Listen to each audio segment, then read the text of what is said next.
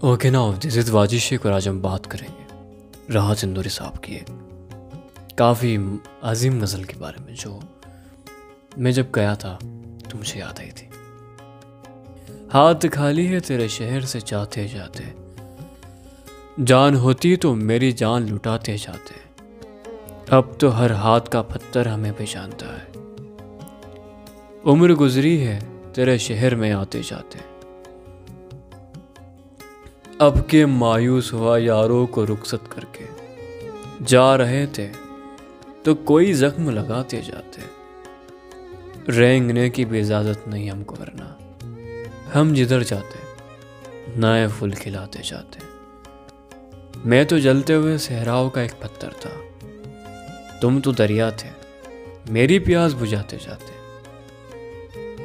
मुझको रोने का सलीका भी नहीं है शायद। लोग हँसते हैं मुझे देख के आते जाते।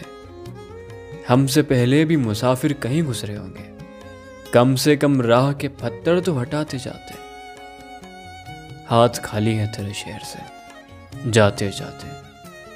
जान होती तो मेरी जान लुटाते जाते।